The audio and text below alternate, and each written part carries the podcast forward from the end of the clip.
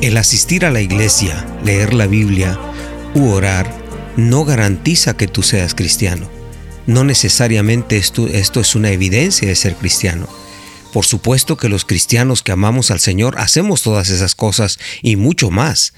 El problema no es asistir, leer u orar. El problema es cuánto de lo que haces realmente lo haces de corazón y cuánto de lo que haces lo haces por amor al Señor. El Señor le contestó a las mujeres en un momento en el libro de Lucas capítulo 11 versículo 28 cuando éstas dijeron, dichosos los pechos que te dieron de mamar, dichosos los brazos que te arrullaron. Y Él les dijo, al contrario, dichosos los que oyen la palabra de Dios y la guardan.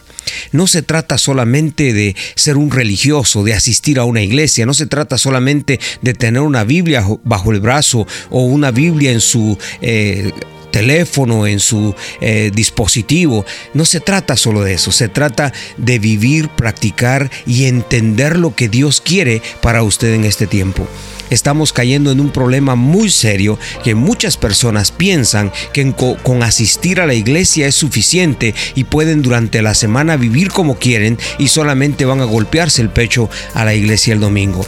Yo les invito a que lean la escritura. El Señor dijo claramente, son bienaventurados los que escuchan la palabra, la guardan, la practican y son parte no solamente de unos lectores de la Biblia o asistentes de la iglesia, sino son verdaderos cristianos que aman al Señor, que lo siguen con todo su corazón.